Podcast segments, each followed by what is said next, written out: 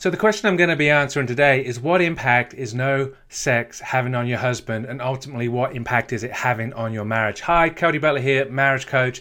And today I want to talk to you about what is going on with your husband. How is it impacting your husband if you're in a no sex or a low sex marriage? And the simple answer to that question is it's having a profound effect on your husband and it's having a profound effect on your marriage, probably more than you understand right now. So, let me start out by explaining what sex is, a man, and how you can understand it if you're a woman. Now, the easiest way to understand how a man approaches sex and the need for sex for a man is to think about it as communication as a woman. So, if you're watch, watching this right now and you're a woman, and I'm guessing you are, what is your need for communication, and what would be the consequences of all communication being withdrawn by your husband and refusing to talk to you, your husband refusing to talk to you. That is kind of what it is, right? Because the way it works is communication is what opens up a woman to sex, but sex is what opens up a man to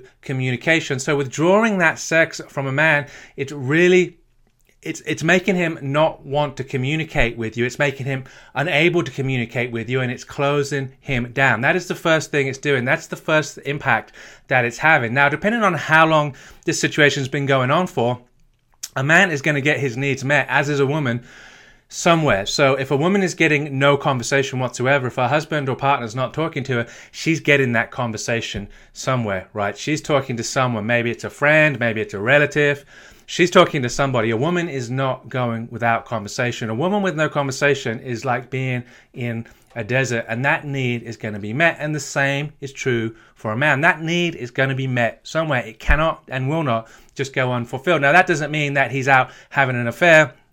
But there are other activities that he can get engaged in which are pretty undesirable, such as porn and that kind of stuff, right? So if he's getting no sex from his partner, from his wife, from you, then he's getting that need met from somewhere for sure. Now, the next thing to understand is turn it around and have a little empathy, right? Try and have some empathy. Try and put yourself in, in your partner's shoes, and this will help you understand what's going on. So, what would happen if, let's say, your partner, your husband, only spoke to you once every three months, or your partner only spoke to you once every six months, it probably wouldn't do a great deal for your relationship, and it probably wouldn't do a lot for how you feel about him and him uh, and you wanting to give him more sex. Right? It would be a very, very detrimental thing to do to the relationship. But exactly the same thing is going on in the man's mind when sex is withheld from him it's not helping him at all to relate to you, to feel loved by you, to, to, to, want to be passionate with you and to feel passionate about you and to be in love with you. Because without sex, at the end of the day, it's going to be nothing more really than a roommate relationship. If you're living in the same house as your husband and there's absolutely no sex whatsoever, it's really nothing more than a roommate relationship. It's a, it's a relationship of convenience at that.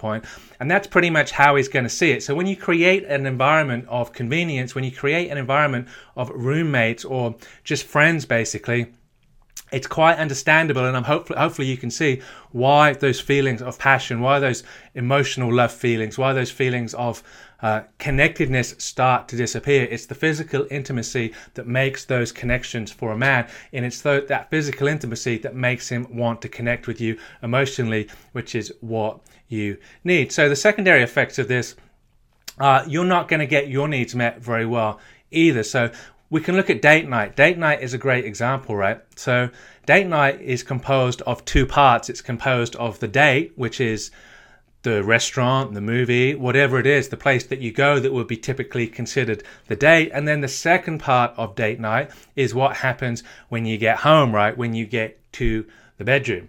And the first half of date night is for you, the female. The second half of date night is for the man. Now, I speak to women all the time. I'm married to one, and my mother's one. So I have a little bit of understanding, and I get it that as a woman, you don't want the expectation of having to have sex at the end of the night. But just flip that around, and again, try and put yourself in your husband's shoes or your partner's shoes for a while.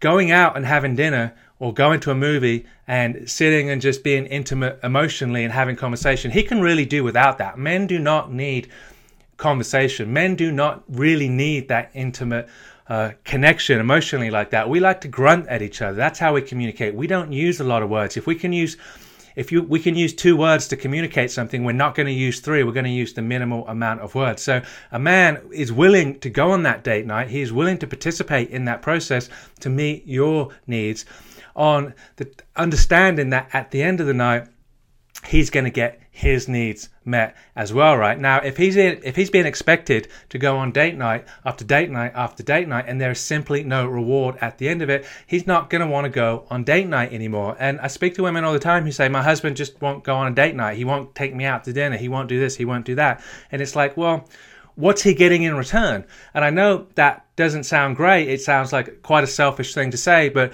at the end of the day, that's what we are as human beings. If we're not getting our needs met, we are going to leave the relationship. Relationships don't just end, they don't just stop. Marriages don't just stop, they starve to death. Marriages starve to death. And if there's no sex going on in the marriage, the man is starving to death right now, in the same way that if there's no conversation, no communication going on in the marriage, the woman is starving to death as well. So, if we're going to fix this situation, if we're going to improve this situation, then we have to adopt a different philosophy. That's the problem, right? We've just we've just explained the problem but i don't want to just give you a problem without a solution. So the solution to pretty much all marriage problems is philosophy. It's a change of philosophy. It's a change of thinking. It's a change of how you approach the relationship because ultimately our lives are built around habits rituals and routines and our marriage is no different Think about it like when we drive a car, right? When you drive a car, you're on 95% autopilot. You are really not driving that car consciously. You are driving it subconsciously through habits, rituals, and routines. You know exactly how to drive that car. You can have one your knee on the steering wheel, your hand on the stereo, and you're paying no attention. The only thing you're looking out for is anomalies, right? Dangers, someone running out in front, a car where it shouldn't be. That's the only conscious part of driving, and that's like maybe 5%.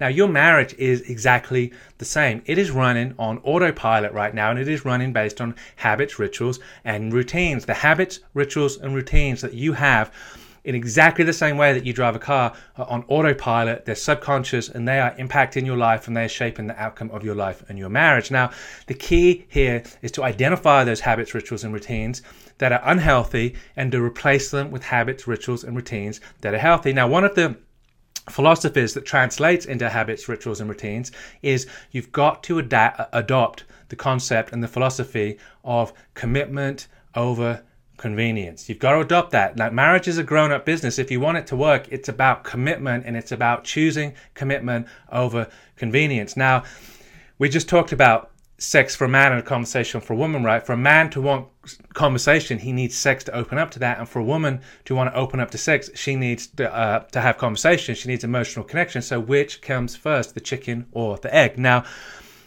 ideally, in an ideal world, both parties are going to give. The man is going to give more conversation and emotional intimacy than he needs. In return, he's going to get sex. And the woman is going to give more sex than she wants to give. And in return, she's going to get that emotional connection and intimacy. Now, what is that? That's commitment, right? That is committing to the relationship. It's doing whatever it takes. And having that philosophy and having that ritual and routine and habit and saying that I will do what it takes to make my relationship work. Now, I know I, I've spoken to women where sex is a difficult thing. It's a painful thing. It's something that uh, there are physical challenges, right? I'm not oblivious to that and I'm not unaware of that. But there are lots of ways that you can sexually satisfy your man. There's lots of ways that you can please your man. And ultimately, there really is no excuse for not making that effort. If your man is not getting any sexual activity or any sexual satisfaction right now, the marriage is starving to death. The marriage is malnourished and it's probably going to die of salvation. So, depending on where you are and how you feel about it, it would be a very good idea to start providing a little bit of sex into the relationship of some kind. It doesn't have to be intercourse, it can be other forms of uh, stimulation or satisfaction.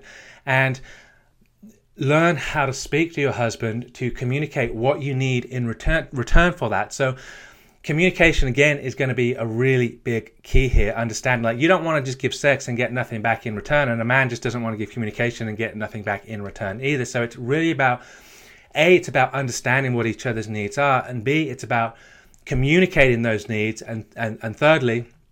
C, whether we're using the alphabet or numbers here, is that we've got to compromise and we've got to choose commitment over convenience. Married marriages that succeed, marriages that thrive, they do the couples do what they have to do before they do what they want to do. they choose commitment over convenience. Commitment and convenience don't live on the same street. Now, there's a lot of things you you would love for your husband to do, no doubt that it's not convenient for him to do.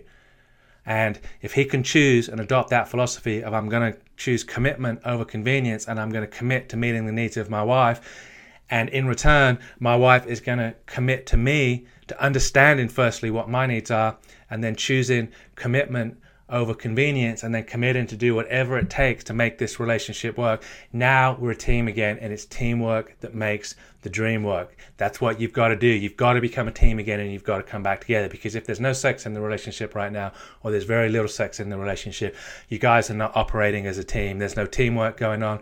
You're two individuals living together because it's easier to pay the bills, or you're living together because you have to to raise the kids, or whatever it is, right? Just fill in the blank. So, that's it for me. If you want some help on this, then I'm here for you. We offer. Uh, check out the links in the train. Uh, check out the links in the description and check out the pinned comments. There's going to be there's going to be a free book there. Seven ways to save your marriage. I've got a training on how to increase and improve communication in your relationship, how to bring the sex back, how to stop the fighting, and I also hold a five day marriage retreat. The link for that will be somewhere around here too, and that is completely for free. It's five days of marriage enrichment training, and it doesn't matter whether you're separated right now. It doesn't matter if you want to go through this with your partner. It's going to be for you. That's completely for free. There's a link somewhere around here. Go ahead, sign up for that. God bless you. Watch another one of these videos. It's going to help you out.